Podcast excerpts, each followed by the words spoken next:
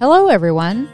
Welcome to the Faceless Fly Fishing and Upland podcast. As always, I'm your host, Timber Pringle, along with my partner, Darcy Toner. Our guest today is a lone contestant, Colter Barnes. He is a fly fisherman, survivalist, and well rounded outdoorsman. Today, we'll discuss his time on Grizzly Mountain when he was a contestant on the TV show Alone. Colter survived 67 days alone in the wilderness, no TV crew, and no other people. I would go as far as to say that Colter was one of the most beloved contestants on the show, and he has some pretty epic fishing stories to share. If you want to learn how to survive alone in the woods, you better keep listening. I want to thank our sponsors who make this channel possible. Orvis for all your fly fishing, upland hunting, and dog needs. Shop at orvis.com or visit a fly shop near you and Diamondback truck bed covers. Protect your gear with the toughest truck bed cover on the market. And it looks great too. All right, everyone. Um, thanks for for tuning in again uh, to our podcast here. Uh, um, we're huge fans of uh, Alone, the television show, and Timber's favorite player and my favorite player as well was, I guess you call player or contestant or participant, uh, is uh, Colter here, and he's agreed to be on our podcast. Welcome, Colter. Hey, Darcy and Timber, thanks. Appreciate uh, the invite. Yeah. Um, so normally we start off and kind of ask people how they got into whether it's fishing or hunting or whatever it is, but I guess we could kind of ask you, like, kind of where did your where did your journey begin and and uh, where are you now, kind of in Like the what- outdoor space? Yeah. Yeah. So my journey, uh, it's been a bit of an evolution because I grew up hunting and fishing with my family in Montana and Oregon. I have two older brothers, and my father uh, really loved we duck and goose and fe- upland bird feather hunting, and we deer hunt mule deer and antelope and elk and all this stuff. But it was a different type of hunting and fishing. We trolled for bull trout and kokanee, and you know we just did everything that we could. We put a lot of uh, meat and birds and fish on the table, but it was, um, and so I loved it. That was what my roots were.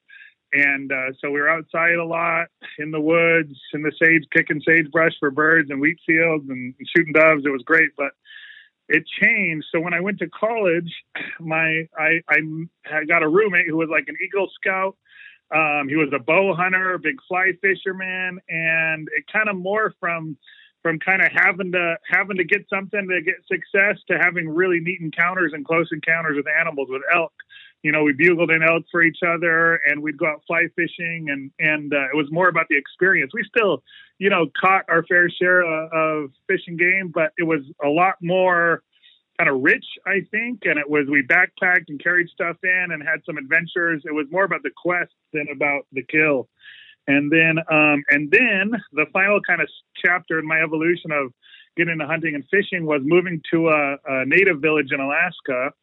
So I moved to Kokhanok when I was 22 years old, right out of college. It's Yupik Village, and um, and there it's a subsistence life. They practice a subsistence lifestyle. So it's gill netting, putting up salmon, moose, seals, you know, all sorts of stuff, and and being a huge chunk of their pantry and their and their diet uh, daily. And so I just went from this kind of um, I don't know, kind of killer mentality to more about the quest to then subsistence. And that's where I am today is um, is about trying to have meals. I have a lot of meals uh, that are 100% wild or 99% wild, minus the seasoning and butter. But but uh, yeah, so that's kind of where I'm at. So, for uh, any of our listeners that don't know what alone is, so you go to an island, or to, you get dropped off and, and on an island or in place where you are essentially alone and filming all of your own stuff and everything, right? Yep, correct. Yeah, and so do you So tell us about Okay. your season, where it was filmed, and and kind of your qualifications uh, to get on the show. yeah, first first I got a question for both of you guys. Do you know what show um, inspired Alone? Do you know what it is uh, founded off of? No.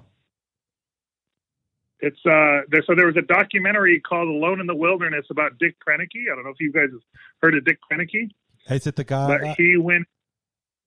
it's a guy that went into Alaska to Yeah. Twin Lakes Yeah. and was going to live for a year with some very basic tools and was going to film himself. Uh, he went in at 51 years old and he was going to do it for a year. So that's what the show sparked from. He, uh, spoiler: he ended up staying 35 years, and it's a remarkable documentary. If you get a chance to watch it, I've, I've seen But, them all. They um, would play but- them on public television here when I was a kid. yeah, Yeah, all the time. I think he Yeah. shot on like 16 millimeter film or something like that. He built the cabin. Yeah. Yeah, yeah, I watched. It was like uh, uh, him and the Bush Tucker man. Have you ever heard of that guy from Australia? They would play those two on on access, on like our public television all the time. So I've seen both of them. But yes, anyways, go on. Sorry. Yeah. It, uh, yeah, so that's kind of that's the inspiration. It was really embarrassing as I got to boot camp on my season, and I didn't know that that show, Alone in the Wilderness, uh, helped me was a huge inspiration for me to move to Alaska and kind of follow this path. And uh, it's funny, I got to season eight, got to boot camp, and they were like, and I had no idea that it was founded off that. Anyhow, um, yeah, so season eight of Alone was in Chilko Lake, BC. So we were on the uh, Honey Katine lands around Chilko Lake, and um, yeah, it was. We were dropped off in mid-September, and we uh, there were ten of us along the lake. That lake's three miles long by about three miles wide, and so I'd say we each had about five miles between us, and yeah, they dropped us off right in the middle of a storm. They did that intentionally. They kind of waited and waited and waited for our drop date, and they saw a storm coming, so they got us out there. Figured it'd make good TV the first few days. is there 10 people that show up, or is there more people that show up and then they pick? There is more. So they always have a couple alternates. Uh, so they they take twelve. They always take twelve, and they have two alternates in case something happens along the way. So yeah, there was always a couple. Uh, it was kind of interesting because we're shooting, you know, promos and recording and interviews and stuff before uh, we get dropped, and so you always do multiple shoots with the with the alternates and without and whatnot. So what kind of fish are in that lake? good question. I have no idea. You didn't watch my season. did No, you? no, no. I did. I did. Just for for the people that For the were listeners. for the listeners. Yeah, yeah, yeah, yeah, yeah. No, I did did watch see- it. Yeah. no, I didn't do too well, but there's a there's bull trout, there's rainbow trout, there's a coho or not sorry not coho, there's a um, sockeye salmon run, there's whitefish, so some lake whitefish, and I'm sure there's sure there's more. I'm sure there's lots of bait fish and other things, but the big uh, sport fish were um, sockeye, rainbows, bull trout, and whitefish. Mhm. Did you catch you? I, I know you caught rainbows and bull trout. Did you catch anything else? Yeah, I caught six. I caught six rainbows and four bull trout. Um, and I caught most of those rainbows on a fly, a little kind of black gnat. I took some little, probably size, I don't know, 18 hooks, like uh, just a few real small ones, and made kind of a Tenkara setup because I had 20 pound tests and I had four pound tests. And uh, I just kind of dialed in a rod to see as long as I could toss it out there against. There's always a little bit of a breeze, but um, I would row my boat up up uh, wind, and then I would just sit there and let it push me parallel to the bank, and just cast and cast and cast, and I would do that hours and hours and hours, and I'd get like 20 hits. I would I wouldn't hook up very well, but I'd probably get 20 hits a day, and and maybe have one or two hookups. So I don't know what my problem was. Um, So, so for listeners, if you haven't watched Colter Season, I know you're going to go watch it. He builds a boat. It's it's pretty amazing, and so I think you're the first contestant that's ever built a boat, and and uh, no, no, no. There was a couple. Somebody Well- built one out of like a barrel that one time. not as good. no, not as good. Did you? Did you? Did you think? Did you plan on building a boat even before you went out there? He did.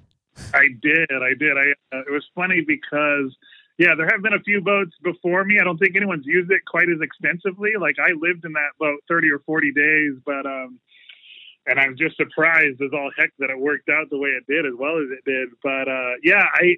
I took 12 items with me when I went to base camp, um, and we, we had to quarantine for two weeks because it was 2020 with COVID and all. And then we had a base camp where they teach you how to use cameras. We had to take a trapping course, or all the rules of the game and whatnot. But um, so you're there for like two weeks. I, I set up with 12 items. The two that I didn't take in with me were a ferro rod and a gill net.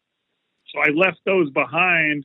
And in place, I took a saw and a tarp. And the tarp was to build a boat, but it was really, you know, we, we all got to be friends and we all hung out. And like uh, the other nine contestants, I just really enjoyed them. I have a ton of respect and like they're just real outdoorsmen and and uh, and primitive survival skills instructors, and like they have such a wealth of knowledge. But we all kind of played little games with each other too, right? We weren't going to spill all of our secrets. Well, one of my little games I played was uh, I told everybody nine of my items, but I wouldn't tell them number ten, and everyone really wanted to know what the tenth item was. But the one I didn't tell them was the tarp. And I told them the day before we were going in that I was taking a tarp so I could build a boat and I just wanted them to kind of get in their head and think, "Oh God, he's out there in a boat." As they're sitting on the shore, casting ten feet out, you know. So I don't know how it worked, but yeah. So did you have a pretty good idea of the area you were going into beforehand? Like, did they tell you the? I mean, I want to say probably three, two to three weeks. Uh, we knew we were going to be on Chilko Lake, so yeah, I mean, we read a lot of I read a lot of articles, um, as much as I could get my hands on. I mean, I read fishing reports from old, you know, there's outfitters that fish the lake, and uh, and their reports. And I looked at weather. Um, we didn't know where on the lake we'd be placed, and it's quite different. I mean, there's some areas where people had 100 yards offshore and it was four feet deep. Some people had bays. Some people had deep drop offs. Some people had lots of pines, lots of firs. I mean, it just it kind of varied, but uh, but yeah, we knew we were on Chilko Lake, so so we did have some time to research uh, a couple weeks before we went in. I feel oh sorry, I feel like some people kind of get uh, a bad spot where they get dropped off. How did you feel about your spot that you were kind of allocated?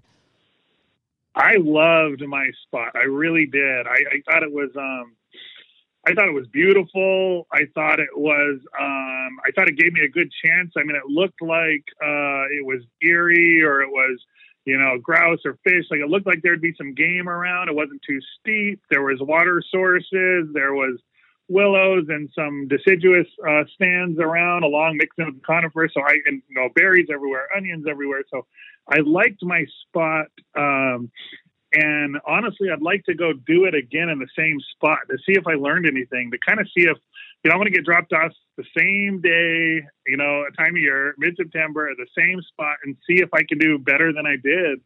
And uh, that would be the real, uh, the real challenge. But um, yeah, I think it's interesting, you know, is like people, I'm sure there are spots that are better than others because as you scout these things, you don't get to see them throughout the year. So you don't know if there's deer moose migrating through or bears or fish. Like you don't really know when you're scouting them. So I get that. But uh, the same time is I think it's another way to push responsibility off and say, oh, I had a bad spot. Me, I mean, I feel 100% responsible for my failures as well as my successes. So uh, yeah, I, I like my spot well enough. Did you did you ever did you try? So I think you got you got all your bull trout with your gill net you made yourself. Yes. I caught. I actually caught. They didn't show it, but the very first fish I caught was like on day six, and it was a bull trout cruising the shore. And um, I had made kind of a big woolly bugger looking thing uh, fly and maybe like I don't know, a size two or four. I forget how big it was, but uh, it was. Cr- I've been casting for like two or three days. Nothing, nothing, nothing. Little trout would follow it right up to the shore, and then they'd turn and spook. And uh, this bull trout swam by, and then he turned around and swam back down the beach. And I casted one cast beyond him and like stripped it a couple times, and he just hit it, whacked it. How come and that didn't make nervous. the show? How come that didn't make the show? I know, it's like so good. I know it was great. Like I love sight casting a fish like that too. I mean, it was exciting. And uh, sure enough, he hit it, and I got him in, and was stoked. And I thought, geez, I mean, he was a, he was a, he had to, they had to be 30 inches. I don't forget what it was, 26 or 28. I forget how there's a there's a measurement they had to be, which is another. I mean, all the regulations you don't really hear about, but we couldn't keep salmon. We couldn't eat salmon if we found them washed up dead. Uh, you couldn't use bait. You couldn't use barbed hooks. You couldn't use set lines. You could, you know, there's a lot of regulations that people don't see. So, um, so it would have been really devastating if that fish would have been below the slot limit there. Yeah, no doubt. I, I don't know how, like, yeah, that's that, that's a, that that'd be a tough release. I'll tell you that much. Let me put it that way. You know, it'd be one of those ones like uh, definitely a tear would come down my face if when I was releasing the oh. fish. You know, yeah, that's that's yeah, that's pretty amazing. So did you what did you tie the wool? What did you make the woolly bugger out of? Like, did you have? Did you use a? So I used thread. Yeah, I tied quite a few flies. I tied, you know, when I was back in college and fly fished a bit more. I got a tying.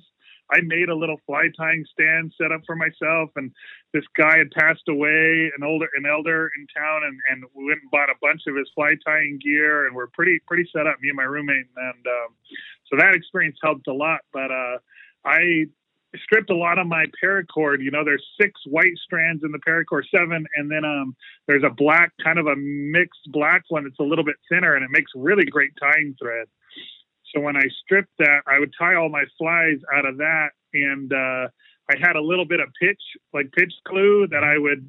I mean, that's the other thing. When I tie flies, I have like a gallon of head cement that I douse those things with. Them. That's great. And so uh, I would wrap the hell out of these flies in my little shelter at night.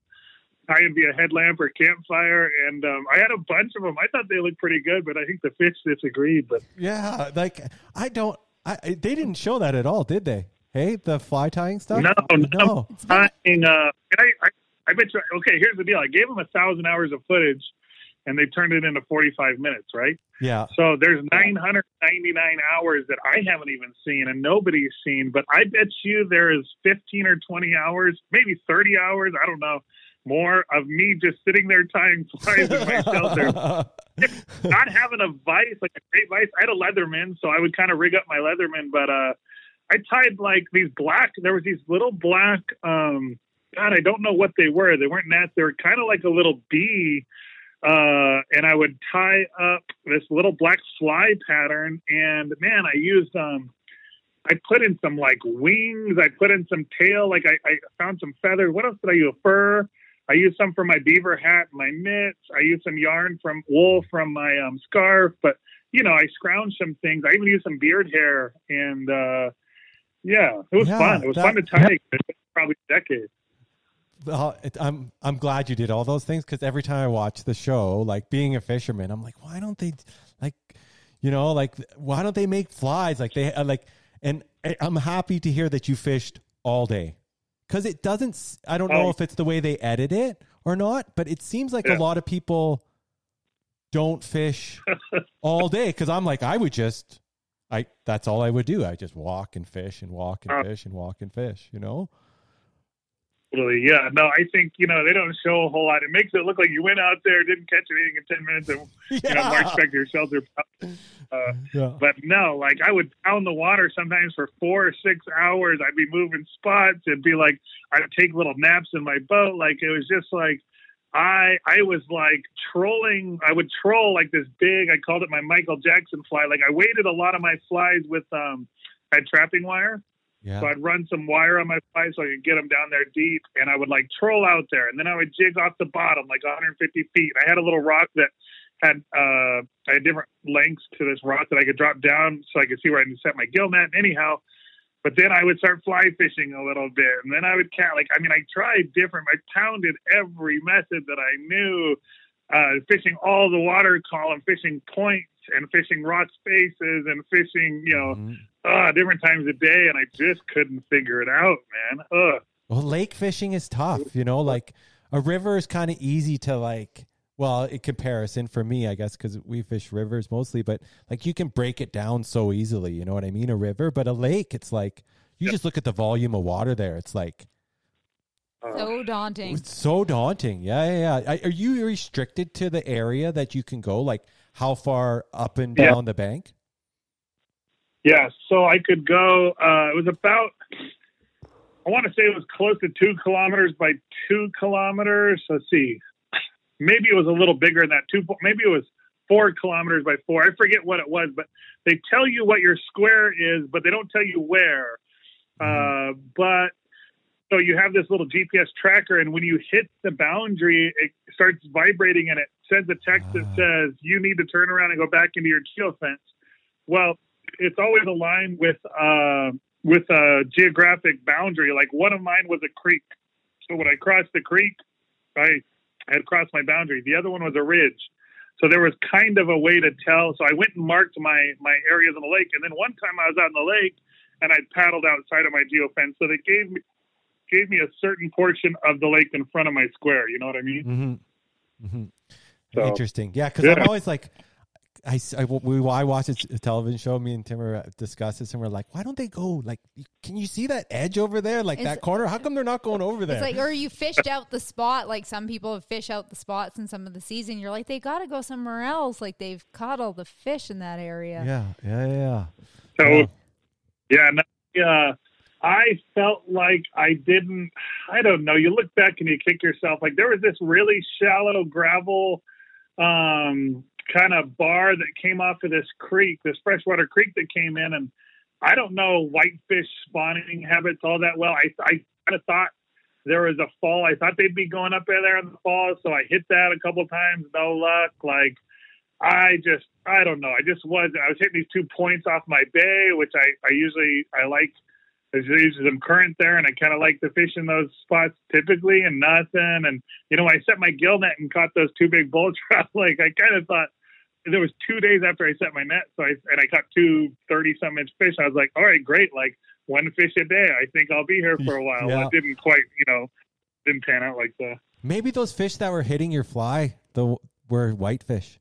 You know, you're like you're. I only hooked up a couple times. There were rainbows, right? When you actually did hook up, maybe Yep. those miss hits were Yep. whitefish. because their mouths are so small. Like they can they even when you have a small hook, they don't you don't hook up on them lots of times. Yeah, yeah, yeah, yeah. Maybe that's what it was. Hmm. I would, yeah, would love to. I, I, I, I don't know. You know, those were missed opportunities, and I totally know what you mean. A whitefish mouth is so small, but uh, God, usually you, you get one hookup. I mean, I must have had Yeah. 150, a couple on misses. So I don't know. That was Oh. a bummer. I want because you could keep, you could only keep two trout a day, one bull trout and one rainbow, or two rainbows. But you could keep like ten whitefish a day. So I was like, I went out to 250 feet deep which was like all the fishing line I had left after my gill net, and like jigged off the bottom. Uh, I tied like some little San Juan worms and uh, I don't know some little blood blood worms like red and and whatever, and man with some wire and some like I forget what I used, but man, it, oh some paracord. I took some paracord sheathing. That's what I did. I took a bunch of different colors of paracord, and uh, anyhow, yeah, nothing. How how deep was the gill net you set that when you got the bull trout? I was I was set at somewhere between fifty and I want to say fifty feet. Uh, yeah, forty-five to fifty-five feet when I caught those two fish. That's pretty deep, though. Even you know what I mean? Like, yeah, Yeah, Hmm. but I was trying to like you know just trying to set a gill net. This is another thing. Like I've gill netted a bit, mostly off the beach, so like a set net for um, sockeye, Sam subsistence uh, in Bristol Bay and in Alaska, Lake Iliamna. Anyhow, uh, it's always been from nets I've purchased. I've never made my own net. Uh, I always had a boat uh, that had, you know, a motor or some sort of propulsion, and so you could go against wind and you could set it how you wanted to. And so now, like trying to set a homemade net, trying to, and oh, and it was always on the surface. I would set it on the top, so all my buoys, all my floats for my net were running on the top of the water. Right. Well, now I'm trying to sink it 50 feet. I'm trying to keep it taut. I'm trying to not get it tangled. I'm trying to be able to pull it up and check it. Like I sat up many nights, like day 40 to day 45, because it opened at 45, and I sat up for many nights trying to figure out how in the world am I going to be able to set this thing at 50 feet deep. I'd never done it, and uh, it was pretty interesting. How did you deal with like the? De- so you missed a lot of fish, by the sounds of it. Like, how did you deal with that? Like mentally. How do I deal with like this? I mean, oh, it was fine. I mean, that's man. If you know my family, we're pretty poor fishermen. It was not a big deal. Yeah. uh, I was trained for that my whole life. I just feel like uh, it's just part of it's part of hunting and fishing. You know, I mean, it really is. Is uh, these animals do this for a living? Their entire life is spent not trying to get caught, not trying to. I mean, every rabbit and grouse and deer, like they don't get to go to sleep and drool like us. And so, I mean, they're constantly on edge and they're listening and their senses are so dialed in. And so, like, you, you know, you're very rarely going to accidentally stumble on some of these things. So I know, um, you got to move really slow. You got to be quiet. You got to watch your scent, your wind, and your fishing. So, like, yeah, I was grateful for the things I caught and the ones that I didn't. Um, that's just part of the game. So you had men- mentioned wanting to go back to the same spot and and and do it again. Uh, Would that be as like part of the show? Would you do the show again? Oh, I'd do the show again in a heartbeat. Like if they, I'm, I'm sorry to say, but I would hang up right now if they called me and told me to pack my bag. I uh, I would love to get another shot, and uh, just it's kind of like the Olympics of I don't know what do you call wilderness living or survival, uh, whatever. And so it's um, you want to have your best performance, you know, in the big game or the uh, got at my marathon, and uh, I don't feel like I did. I don't feel like you know, I completely flopped, but I feel like I have a different mentality now. Like I feel like I didn't adapt as well as I needed to, and I didn't diversify as well as I needed to. So like, yeah, I'd love to go out and do it again. And and it honestly, it would um one me and the, the other folks from season eight, we've talked about having a Chilko Lake reunion. So we want to rent a boat and go see all of our sites and camp there and spend some time out there. So not really an alone experience, but just go check it out. But I would go in a heartbeat if they said we're going back, even wherever on the planet. I don't care. But if they said you're going back to that same square, I'd I'd jump at the bit. I'd love it. Hmm. Interesting. Just it seems like when people come on for the second time, uh, it, they just aren't as into it. I don't know. That's just what I've kind of seen. I've I've talked to some of them, and uh, what they've shared with me, and I mean, these are some people that are, you know, much better outdoorsmen and more hardcore than I am. And they say, Colter, the PTSD is real. Like, mm. there, I mean, they said, because I was like, I, you know, I was trying to blow it off and say, oh, whatever, like, you know, da da da. I've like, I live in the bush or I, da, da, da, you know, just trying to make a little bit light of it. And they were saying, hey, like, just take it seriously. If you're going to go back on, like, the PTSD from your first experience of starving and failing, even just filming and all the work that goes into it, like, uh, yeah, it's a much different experience than your first time. So, for our listeners that haven't watched your season, uh, do you want to kind of tell them how it how it ended? Yeah, yeah. So, if you haven't seen Alone, there's a couple ways that you can come out. Okay, so last man standing wins half a million dollars. Not last man, last person. Sorry, That's last okay. person standing wins half a million dollars. And so, um, you can get you can you know get frostbite they'll pull you out you can hit your tap out button because you're lonely or hungry or you got a cut on your hand or leg or infection or whatever reasons but one of the other ways you can get pulled is if your bmi drops below 17 so your body mass index if you lose too much weight and so for me i knew i was losing weight uh, i gained about 20 pounds and i went in at 242 pounds and I knew I was losing weight, losing weight. And uh, day 60, I had a medical check, and they said, "Hey, like your weight's concerning," you know. And so um, day 67, we had another medical check, and they said they were seeing um, things in my organs and my vitals. I mean, they take your blood pressure, they put an oxygen sensor on you. You walk around, you lay down and stand up. They check your feet and your pulse, and they do all these little tests, and they weigh you. And and there's a doctor who's phenomenal, and uh, they on day 67 they said we don't think it's safe for you to be out anymore so they pulled me and i went back and weighed and i had i was 156 pounds so i'd wow. lost 86 pounds and you 67 tried... days that is incredible that's like hmm i thought it was about a pound a day is that kind of what they yeah, it was a little over a pound a day for me, about like one and a quarter pounds a yeah. day, and uh, and the thing was, um, I felt like they gave me every shot in the book. Like they didn't short me at all. I would have kept going. Like if they wouldn't have come and done med check, I, I felt great. I'd have kept going. But I don't think it'd have been safe. And I had every opportunity. So they, didn't short me on my. They gave me every opportunity to survive and to find food and to do what I needed to. And I didn't, wasn't able to connect. But, uh, but yeah, it was, and I felt great. So this, the interesting thing is I felt so good until the moment they flew me back to base camp and they took me to a kind of a little lodge where I had a room, just a kind of like a motel room, had a bathroom and a bed and maybe a chair and a little desk or something. But I had to stay in that room for 13 days for their refeeding program.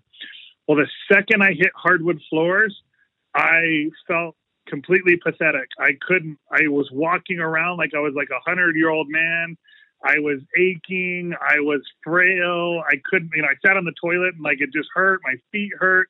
Everything hurt. So it's really interesting. Like in a matter of hours, I went from feeling as good as I ever have to then you put me in a room and I just felt absolutely miserable. So it was, it was weird. Do you think it was like adrenaline that was keeping you feeling good when you're out there, or like it was just mind over Yeah. body?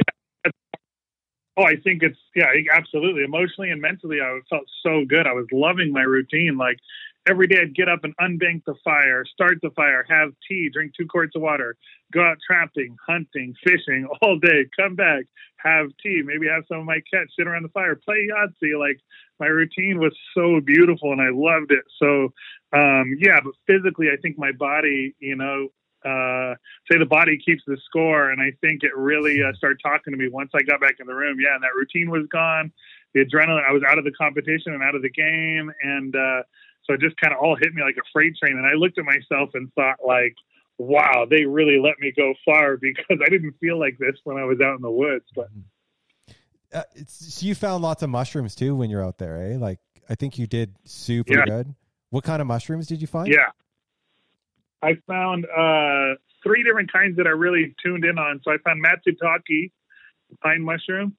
Mhm. big old Matsutakis. Like they're just popping up from under the ground. Like I didn't really, uh, yeah, I wouldn't see a lot of them. The squirrels would get to them if they really exposed themselves too much. So probably pick 25 to 30 percent Matsutake, probably 60 percent boletes. So there was a couple different kinds of boletes. And then um, some some mystery ones. So I started picking two kinds. There was a ones I called red slime balls. I have no idea what they are. And there were so many of them. I started picking them, and then I would put, I'd break off little pieces and put it in my gums, like chew, and I would keep it in there for an hour, and then I'd keep it and spit it out. Then I'd keep it in there for six hours. Then next day I'd eat half of one. And so I was experimenting with them, and they ended up being safe. And so I ate uh, probably five to ten pounds of those. But then there were these purple ones uh, that were big, meaty purple ones late in the season, and I picked probably ten or fifteen pounds of them. And every time I ate them, I started feeling sick, Okay. and I would like go shit or vomit or man, it was just like was not lay on the ground and kind of spin a little bit, and it wasn't a fun spin. yeah. And uh, it, so I didn't eat them. At the end, I was like, nope, I threw them all out. I did it on camera. I was like, it's kind of a big moment. But yeah, I bet you I ate 75 to 100 pounds of mushrooms, and uh, they got me through a three week dry spell. There were three weeks I didn't eat any meat or fish from day 28 to day 49, and uh, mushrooms. Mushrooms are the only reason I made it that long. How many? So you must have been eating like a pound of mushrooms a day then. Is that? I was eating 50 mushrooms a day. So what I would do is I I hung them up to dry, and I had 600 above my head at one time, and then I had more in like on these little scraps of tarp. I just had kind of bundles of mushrooms over there in my shelter, and I would I would literally either put 25 dry mushrooms in my stew, my tea in the morning, and then 25 at night. Or I would put a necklace on. I had a little fishing string necklace that would hold 50, and I'd walk around whenever I was doing stuff and just chew on mushrooms. By the end of the day, I'd eat through my little candy necklace of dried mushrooms. So What do you got any tips for finding mushrooms for people? How about like I, you know, I boletes, and you know, I, uh, I think that, you know, I think people turn away. I think mushrooms, you know, boletes kind of get wormy and kind of get a little bit mushy if they're not in their prime. They they deteriorate pretty fast, and um, but I think there's still a lot of meat there if you're willing to work with it. Uh, I think you can take a bolete that you would otherwise throw away and still get two thirds or three fourths of a really good edible mushroom. But um, but yeah, I think you just focus on. To me, my tip is I'm not a huge like I'm not a mycologist by any means, but when I move to a new area, I go out and see what's the most common mushroom in the area, and I just start from there. And only if you work down two or three or four that you know, if it's shaggy manes, if it's chicken of the woods, if it's angel wings, if it's boletes, if it's chanterelles, whatever it is, you just you don't have to know every mushroom. You're going to go out on a walk and you're going to see a hundred. You're not going to know 97 of them, but the three you do, if they're the most common, you can really add to your meal, you know, and add to your pantry. It's just a lot of fun. Like it just it brings people together, neighbors, kids, families. So yeah, mushroom hunting is one of my favorite things uh, in the world. But you don't have to know all of them. People think, oh, I don't know all these, so they get daunted. And the other thing is, you know, they're told as kids, rightfully so, like don't touch them; they they could kill you. But we never go back when they're 12 or 15 or 18 or adults and say, okay, mushrooms are really cool, really neat, really amazing, and you know, there's a ton of edible ones, and, and and it can be a really neat, fulfilling experience. We don't go back and untrain people, so a lot of people are just scared of them. Yeah, the boletes are like uh, they're they're pretty really easy to identify. I think. I think that's why they're like, you know, it's there's not too many mushrooms out there that you turn over with no gills. Like a a bolete has like that kind of Yeah. looks like s- Foam. foam or sponge. sponge or whatever underneath, right? So it's like as soon as somebody showed me that, I was like, well, then it's like you- you don't have to second guess it, Yep. right? We do most of Tubes our and teeth. we do most of our mushroom hunting when the fishing's slow. Yeah, like, oh, this is the perfect opportunity. yeah, yeah, yeah. We'll go wander into the woods and look for them. Yeah, yeah, yeah. yeah. No, I uh, yeah, tubes and teeth. So they have tubes, boletes, uh, that kind of sponge what you're talking about, and then teeth, like hedgehogs have teeth, and so uh, those mushrooms. I you know I don't want to say it uh, with a guarantee, but most I think ninety percent of those are better of tubed mushrooms and teeth mushrooms are edible and safe, and so yeah, it's a great way to um, to get into mushroom hunting. The teeth, you mean like the uh, the gills underneath? They look like they're like like droplets. Is that what you're is that what you're saying? As far as the teeth? Yeah, they kind of look like little spikes. So Yeah. if you look at a hedgehog mushroom, they look like they have little spikes underneath. So those are teeth. There's a few, you know, there's many varieties of teeth mushrooms, and then tubes like boletes. Yeah, those are those are great, safe ones to to go after. So you had mentioned uh, earlier that you did not bring a flint with you. Uh, that's a pretty risky move. I remember when we were watching your season, I was like, "Oh, I can't believe I was that." like, this guy doesn't stand a chance. As soon as I saw that you didn't bring the flint, I was like, no way. These people that say think that they can do the bow drill, they never last. I'm. I don't. the, the wood usually is too dense and they can't get it done. They can't get the job done. But tell us your experience. Well, what's funny is um, within like I hadn't made when I left when they dropped us on Alone in like mid September. I'd made probably five fires with a bow drill in my entire life. so like I had no idea what I was doing, but like I had also not really used uh, a flint and steel or a ferro rod that much. So, but they count against you, right? So if I pick a ferro rod, that counts as one of my ten items. So I was like, well, I suck with a ferro rod, so and I suck with a bow drill, but at least it doesn't count against me. So that was my philosophy going in. My mother was scared out of her mind. The last thing I called her from a sat phone, and she said, "Please listen to your mother and take a ferro." She said, "Take a freaking ferro rod." Yeah. and uh, that's pretty, pretty bold words for my mom. So anyhow, um, yeah, to, to get on the show, one of the things they have you go through boot camp, and you have to start a fire with a bow drill in 20 minutes. And so I knew this was something I would have to demonstrate. So I just said it can't be that hard. I mean, we've been doing this for a long time, and so uh, yeah, it's density of wood and size of your spindle and a lot of friction forces and stuff. I mean, it was it's just physics, and it's uh it's pretty rad. Like I got it down. So when I went out there, it took my first fire took me like an hour and a half.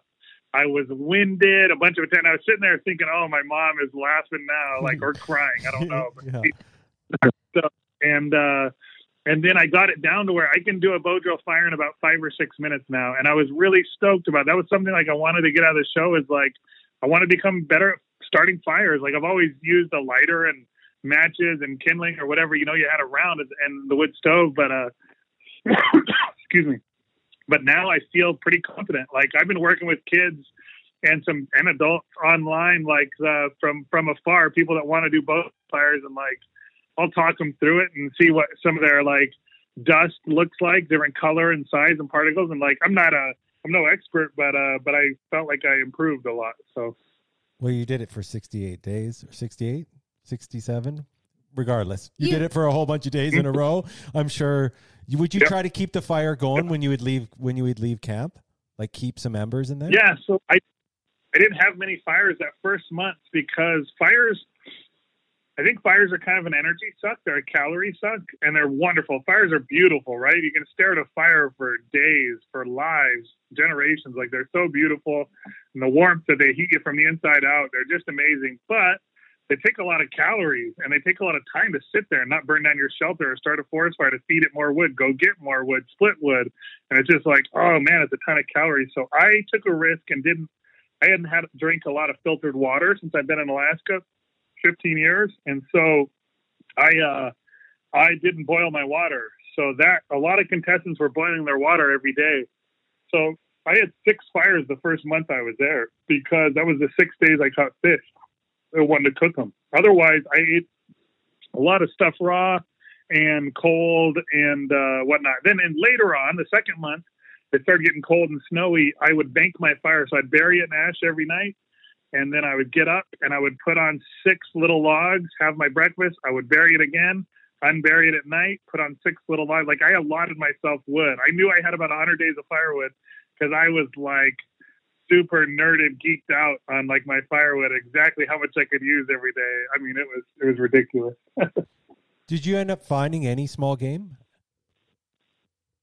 I didn't see. I never saw a rabbit one. I never saw a deer one. I mean, I pounded the country. Like I've been been deer hunting since I was, you know, ten, and uh, mule deer hunting. I've blacktail deer hunt in Alaska. I've whitetail deer hunted in Montana. Like I'm again experienced, but not a, not a profession. But uh, of deer hunt, I, I pounded the country. I mean, I sat there till dark for 12 days in a row.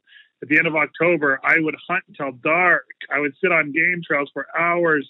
I nothing. I mean, they're not really game trails where I thought there should be. I just there wasn't much sign. I saw two uh, piles of scat the entire time. Two piles of deer scat in 67 days of beating that two by two square. And uh, so didn't see any rabbits. I saw two grouse. The first grouse I saw was on day 52, and uh, and so yeah, didn't see a lot of game. But I should have set more rabbit snares. I, I was only setting like one snare at each spot, and I should have where I where I thought it was a good spot. And I should have set three or four. Like I'm, I definitely made some mistakes, uh, lots of mistakes. But um, yeah, I just I couldn't find the game. Day 52, I ran in that grouse, and I didn't even have my bow with me because I stopped carrying it about day 35, and uh, that was dumb. yeah, but something I think probably most people would do. You'd be like, "There's no grouse here." You know what I mean? Like, especially with experience, like you see, you're you have a ton of experience, and I think a lot of people that listen to us and yeah. you know we became, have that same you have that feeling you're like yeah you're like i don't yeah. i don't know it's not here uh, i'm not gonna why am i gonna carry this bow around like i'm not gonna see a grouse there's no grouse around here yeah and then of course you see one yeah, no, I saw it was on kinnikinick berries, and I watched it, and I just froze, and I was like, okay, can I get to my shelter and back? And and I couldn't. It took off, and I tried to figure out where it went. Like, I mean, I spent hours chasing that thing down, but uh, yeah, the bow just got clunky. You know, I mean, I'd still take it down to my boat and I'd hang it up on the beach in case someone walked by, or but it just, uh, it just, yeah, that was a bummer. So this last se- spoiler alert, anyone, if you're you haven't watched the last season alone, the this the last contestant uh, that won had a totally different strategy going in. Um, I found it was really interesting. Do you think that you, he waited it out? That's yeah, basically what yeah. he did. Yeah. And like not yep. having a fire and like burning all those calories. Do you think that's going to kind of change people's mindset of how they go into the game? Well, I think um I think to each their own, right? So I don't want to I don't want to um, make anyone feel bad about the strategies that they take. Like we all go in there and no one has an answer that the the key that's going to pick the lock. We don't really know. Some of us are hunters, some are fishermen, some are primitive skills. Some of us are just fat, and we're just going to out fat yeah. people. Some of us like, you know, and so we're going to do whatever. Um, and so I don't knock anyone. It's a game show. When it comes down to it, it's for half a million dollars, and however you play it is how you play it. But for me, so so for me, people were like, "Oh, if you're going to go on again, like you just need to gain a bunch of weight, be like 300 pounds." Well, that's that's not really how I want to win. Yeah. Like I have so much respect for Clay. Say in my season, he went in like 180. He didn't have much much to lose, and he busted his ass. And he's a heck of a fisherman, heck of a hunter. I mean, just outdoorsman. He's he's so thoughtful. He's so experienced, um, biologist by trade. So anyhow, like I, he he outskilled us, and uh, and that's what I wanted. I want to demonstrate skills and get people inspired about fishing and, and hunting and being outdoors and the respect in the land and all that stuff. And to me, so like I laid my shelter one time for a day and a half, 36 hours in my sleeping bag, and I couldn't do it. It's not that I, I, I could have laid there forever, but it's like, uh, I kind of didn't want to go out like that and just say I out hibernated or I out fatted people. So, uh, I wanted to kind of go down swinging, but that's just me. And so, yeah, I think people will look at it and say like, how to, you how to meditate, how to fast. How, I think that's phenomenal to win the game. But, uh, but I think alone and demonstrating the skills and in the, in the, spirit of Dick Proenneke is like uh, going out there and just demonstrating the kind of life that you can live when you simplify things. Uh, it's pretty beautiful and pretty meaningful, and uh, and there's a lot of DIY, and I don't know, I could talk about it forever, but uh, but yeah, a ton of respect for the people that were on season nine, a ton of respect for the person who won. Uh, yeah, it's and I think the no fire thing is brilliant. I loved watching him. I want to read his book. I think he's phenomenal. He's tough. He's gritty. Uh, probably just not my strategy. Just you know. Yeah. So, like, how much? You're a hunter and a fisherman first. It sounds like hunter, fisherman, forager, food gatherer first, and a survivor second. So, how much notice Yeah. do you get going into the show? I just want to go back to this. How much notice do you get going, like that you're going to be uh, selected to be on the show? not much. Like pretty, it's pretty. I don't know if every season, you know, they've been doing it like the show. The TV companies that uh, that makes the show is phenomenal. Like they have got it dialed in. Like in terms of gear and getting people places and communication and all this stuff. Like they've been doing it ten years now, so that's pretty cool. I they bet season one and two are pretty chaotic, but still, that being said. I think I found out like August. Let's see. No, I found out like July 15th, and I left August 13th. Like I had less than a month. Uh, now you knew you were in the running. Like they narrowed it down to 50, and then they narrowed it down to 24, and then they narrowed it down to 12. But when they narrowed it to 12, we had like four weeks before we took off. So it was very. So you had to. You kind of forewarned your employer or your family or whatever. But um, but yeah, you didn't get not more than a month for sure. Yeah, just about gaining weight before you leave. Yeah, but if you I were, don't know. I feel so I was slow. Maybe to a little like I'd be a little bit afraid to gain too much weight, but I don't know. I don't Yeah. know. I mean, that's the other it's a trade off too, right? Is you feel like crap. Like if I put on 40 or 50 pounds, I'm not going to feel good. And so, like doing the things that I want to do, athletic moves, whether you're out there fishing or building or in a tree stand or hunting, like, yeah, you're going to be a little different. But um, you can also take food rations. Again, this isn't something you can take up to two food rations. I didn't want to sit in my shelter eating trail mix, pretending that you know I was a decent, a good survivor. Like that wasn't that wasn't my thing. But to play the game, like you know the game, the game of alone, uh, to win the half a million, like that might be a really smart strategy. Uh, so it's kind of maybe my bullheadedness or maybe you know whatever. But I wanted to like test myself and not really hibernate and or eat uh, food rations. hmm Did you have any problem being alone? No, no, that was um, that was one thing that luckily uh, I've been alone. I just practice, you know. I, I talked to. I actually was talking in Montana conference a couple weeks ago, and I asked the group. I had forty or fifty in there. What's the longest you've ever been alone? And you know, one person stood up and said, "I'm 48 years old, and I've never been alone for more than six hours." And uh, and you know, a lot of people have not been alone more than 12 or 18 hours or a couple of days. Like, and so I fortunately my lifestyle and where I've lived in Alaska, um, like spent 20 days, 30 days. The longest I've ever spent is six weeks, so 42 days without seeing another human. And uh, and so you kind of know what loneliness feels like, or anxiety, or different coping mechanisms, or how you know emotionally or mentally what you go through. So I that part of it, you know, it's temporary. Like the show ends, the longest it's ever won is 100 days there's nothing in my life. Sorry, mom, dad, my partner. Uh, there's nothing in my life that I can't live without for more than 100 days. And uh, and so yeah, so that wasn't a factor for me. It was the food aspect um, and my body deteriorating, but not being alone. I feel like that is like a huge component for some people, like big time. Like they just get inside their head. Yeah. So I think you have a huge advantage going in if you are conditioned to being alone for huge in- chunks of time. And you say you didn't see another human. Did you like when you know when you've been alone in the past? Did you have a dog or anything? Yep. Yeah, I've had a dog for 15 years, and I, I came back from alone, and I had to put him down. I came back to the island Oh. and was alone where I was living, and he was 15, and and uh, he was in pretty rough shape, and so I had to to put him down. But he had a great life, and we had so many adventures around Alaska. He'd been caribou hunting with me, and moose hunting, and ptarmigan hunting, and fishing, and rafting, and flying, and skiing. And he he was a great dog. I got from a, vi- the village uh, Kokhanok, and he was a fantastic dog. But uh, Yeah, that's a, that's a huge aspect. He was a great companion. He'd go kayaking. I'd tie kayaks together. He'd ride in one, and I'd paddle the front one. And yeah, it was funny. Um, I, I wasn't going to say though, but yeah, it is. Huge. I think if you had oh, a dog, you could. I think if if you gave somehow they could manage to allow you to have a dog, I think it'd be a lot easier. That's for sure. yeah. Yeah. No, there's just so much. Uh, I think people. I think there's some. I think there's a lot of value in spending some alone time. I think being intentional about it. You know, you don't need to go 40 days, but setting aside a couple days to rejuvenate and recoup.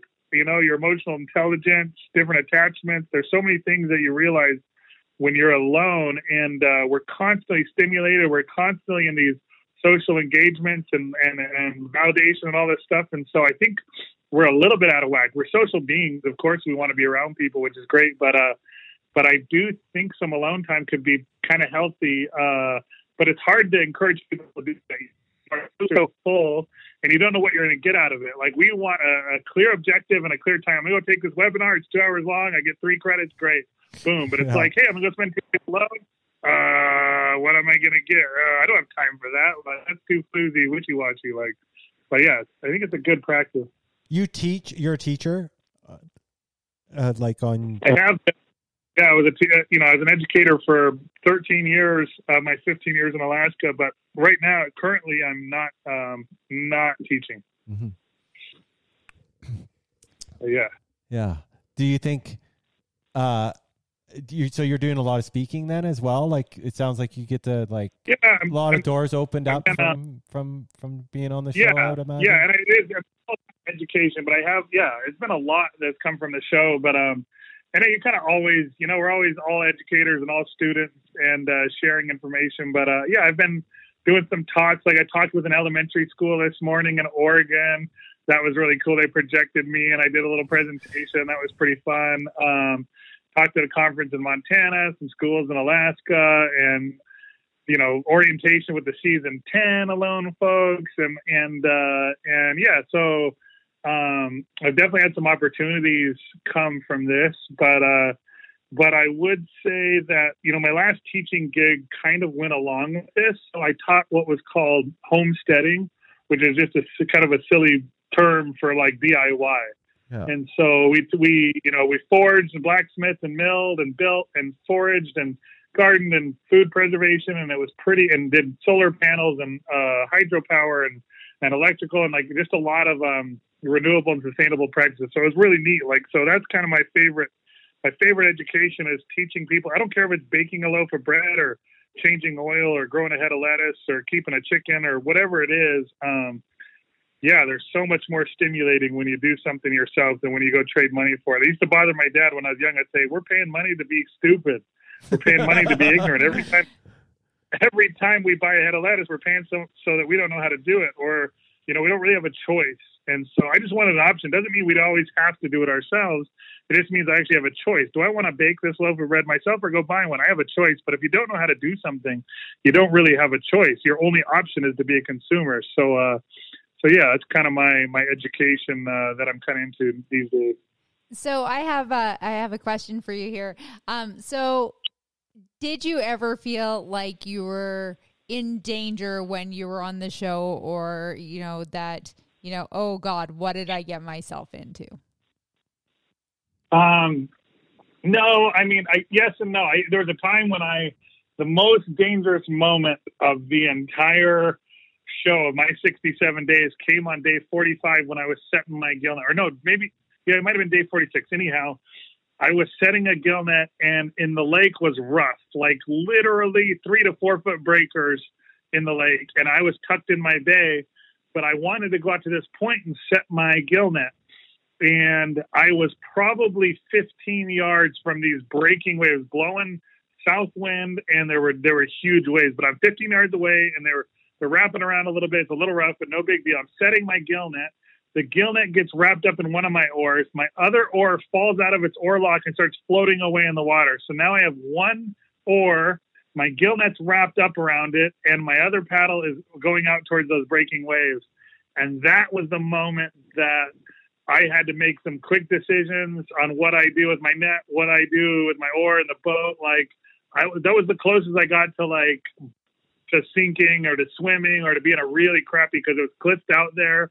Like I wasn't gonna be able to get up on the rocks. Like it was just kind of a bad situation. Other than that, um, no, I didn't feel like I was in danger. I mean, there's bears out there, but I've been in bear country and camped in bear country, and you're around them. Bears do their thing, and uh, like most wild animals, they don't want anything to do with you. And so, uh, so yeah, so I didn't feel like I was. I actually felt like I could be very liberal, um, or a lot uh, riskier with my not riskier, I should say, but like I usually play it very conservative because you don't have a little GPS with people watching you with helicopters. You don't have a doctor checking on you every 10 days. So like where I've lived in the bush in Alaska or like on that island, say the last four years, like if I'm chainsawing, cutting firewood, like there's no one that's going to come save me if I make a mistake. Well, this time I could kind of push my limits a little more. So, but I only made some um, riskier decisions than I typically do.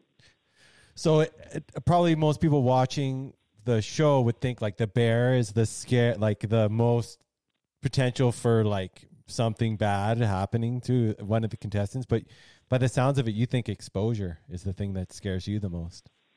Is that correct? Yeah, I mean, I think it's it, it's typically human error. In my opinion, it's human error. Like we like to pit humanity against nature. You know, nature's always trying to kill you, and all these quotes and all that stuff. But it's, no, it's not. Like it's usually humans not being prepared. Like yeah, exposure because you didn't bring the right rain gear or you fell in the water. But it's not like nature is out there just trying to kill you. And so, uh, no, bears, uh, you know, they're not predictable. But like, um, you know, if a bear's injured or has cubs or on a kill, sure, it might be more aggressive and rightfully so. But like, uh, but typically, just like a moose or a deer or a bird or any other animal, it doesn't want you standing next to it. It doesn't want to be near you, and uh, and it wants to run away. And so that's what most of the bears I saw and most of the bears people encounter. So, but we have this big fear. Yeah, we have this. There's definitely a fear of bears. You watch a bear mauling video and and it gets seven million views, and everyone wants to pass that story on. Well, 99.9% of encounters that don't go down like that, and uh, and so, yeah, I would say exposure for me, it probably would have been the cold, the dampness, the wetness, and the cold, uh, and the wind. The God, the wind was brutal out there. So I had, you know, just having the gear and uh, being smart about keeping your feet dry and your body dry, and and uh, but yeah, things happen. If I'd ended up in that lake, it would have been a different story. I think the thought of the bear is scarier than the bear. For me personally, it's like I always think, yeah. like, well, if I can't see them, it makes me a little nervous for sure. Like if you can hear them in the bushes and you can't, you kind of don't know where they're going. But I think every time I see a bear, I'm always like, this year we were walking down a trail, me and Timber, and um, we were going to this fishing spot, and a, a black bear and its cub came across in front of us about you know 50 yards or something like that, and then like just cross the trail and then just one on the other side of the bush, right? And like, I'm like well, I know what I should do. I should turn around and go back the other way, but it's like I need to get to the fish on the other side of that trail. And like, I'm like, oh, let's just go. You know what I mean? So we just kept walking, obviously, and nothing. I'm talking to you, so obviously nothing happened. But you know, it's like yeah. I always feel I just don't. I just don't want to be the guy in the news being like, "Oh yeah, we seen the bear. What did you do? Oh, we walked right towards it. You know what I mean, right? It'd be always that embar- like embar- like embarrassment scares me more than death from a bear. I think. Okay, but you know, you know what's crazy? The next weekend we went down there, in the next week, within a, it was a week's time, and we came down the trail, and well, we were driving to the trail, but it's on this really rugged back road, and I was like, "Oh my god, what is that?" There was a dead grizzly bear in the middle of the, you can't you can't drive fast down this road like it wasn't like it was hit like this road is so no, rough. was killed by another yeah. grizzly. Yeah, we got out and checked it out and like it was it was pretty crazy. Yeah, its whole yeah, back quarter had been pulled pulled off of him. You could see like the the wow. the marks from the claw. It was maybe a year old, yeah. maybe a year or two old. So maybe that big alpha grizzly came down and took it. Yeah, no, I mean that's nature. That's what's going on out there, and uh, that's pretty wild to find, though. That's neat. I think, um, I think part of it is too. You know, we're control freaks. I think humans we want to control our minds, our emotions, our bodies want to control our day, and we want to we control traffic. Anytime something's out of control, we don't like it. You know, traffic or you know, bear nature. Like, I mean, we don't we want to be in control of you know how we die, how we live, everything, and so yeah, it's nice to let go. I think it's nice to kind of get out there and not that you're you do what you want with me, but you're being smart. You realize when you're in, you know, you're out in the woods, like there's a lot of factors, a lot of things out of your control, and uh, you just need to make the best decisions you can. Learn, keep your eyes open, and uh, and a lot of people don't feel like they speak the language. Like it's kind of like going to a foreign country. Say you go to Thailand or Nicaragua, you don't speak Spanish, and uh, you know you kind of get anxious, and you get you wonder if people are going to take advantage of you or this or that. When really they're just living their lives. Well, it's kind of like that in the woods. Is like the people don't feel they feel uncomfortable. I've met a lot of people that say, "Oh, I don't feel comfortable out there. I don't know like something's gonna fall on me or something's trying to kill me. I'm paranoid and anxious." And like that's not not you know it's not the case. And so um, I try to get a lot of people with that kind of anxiety out in the woods and having good experiences. So yeah, it's just little steps. You know what I mean? That's how you get people out there. And I just yeah.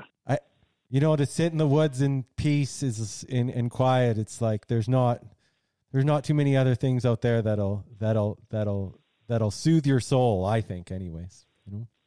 So. Absolutely, and there's there's 8.7 million other species on this planet, and we've kind of you know said that we can only learn from one of them ourselves. And uh, if you can put that ego away and that ignorance, and say like, God, there's so much life going on out there we can learn so much about love and patience and resilience and grit and you know anything. You can learn so much from all these different critters that have been walking this planet a lot longer than we have. But uh, but you got to sit down and observe. You got to find value in it. So it's and you got to have that experience. It's kind of tough. Not a lot of people get to live in those functioning ecosystems where they can go out there and see that kind of playing out in front of them. So I've been pretty pretty lucky to be able to do that. Well, well, that was a one of the fastest hours I've we've had on here, and I, I'd like to thank you, Colter, so much for for coming on and and you might not have won that season, but like I think you've like of all the of all the contestants that have been on there, I think you won everybody's heart. So if if we can't you, wait you, to see you, you truly, on again. you truly are I think inspired a lot of people. So thank you so much for that. Well, I appreciate it, Darcy. I appreciate it, Timber. This was a ton of fun visiting with you guys, and I love what you're doing and putting out into the world. And uh, and um, yeah, I appreciate the time to talk today. And I hope I get on there again. And uh, I appreciate your support. Yeah, uh, we'll do, be so. we'll be okay. we'll be your biggest fan if you're on there again. That's for sure. yeah, hopefully, hopefully they're listening at some point and they know. I'm sure they know you know you want to be back on. So, thank you, Colter. Oh yeah. Okay. Yep, you guys have a good one. Great talking with you. Have a great fall. Don't hang up though. Don't hang up. good.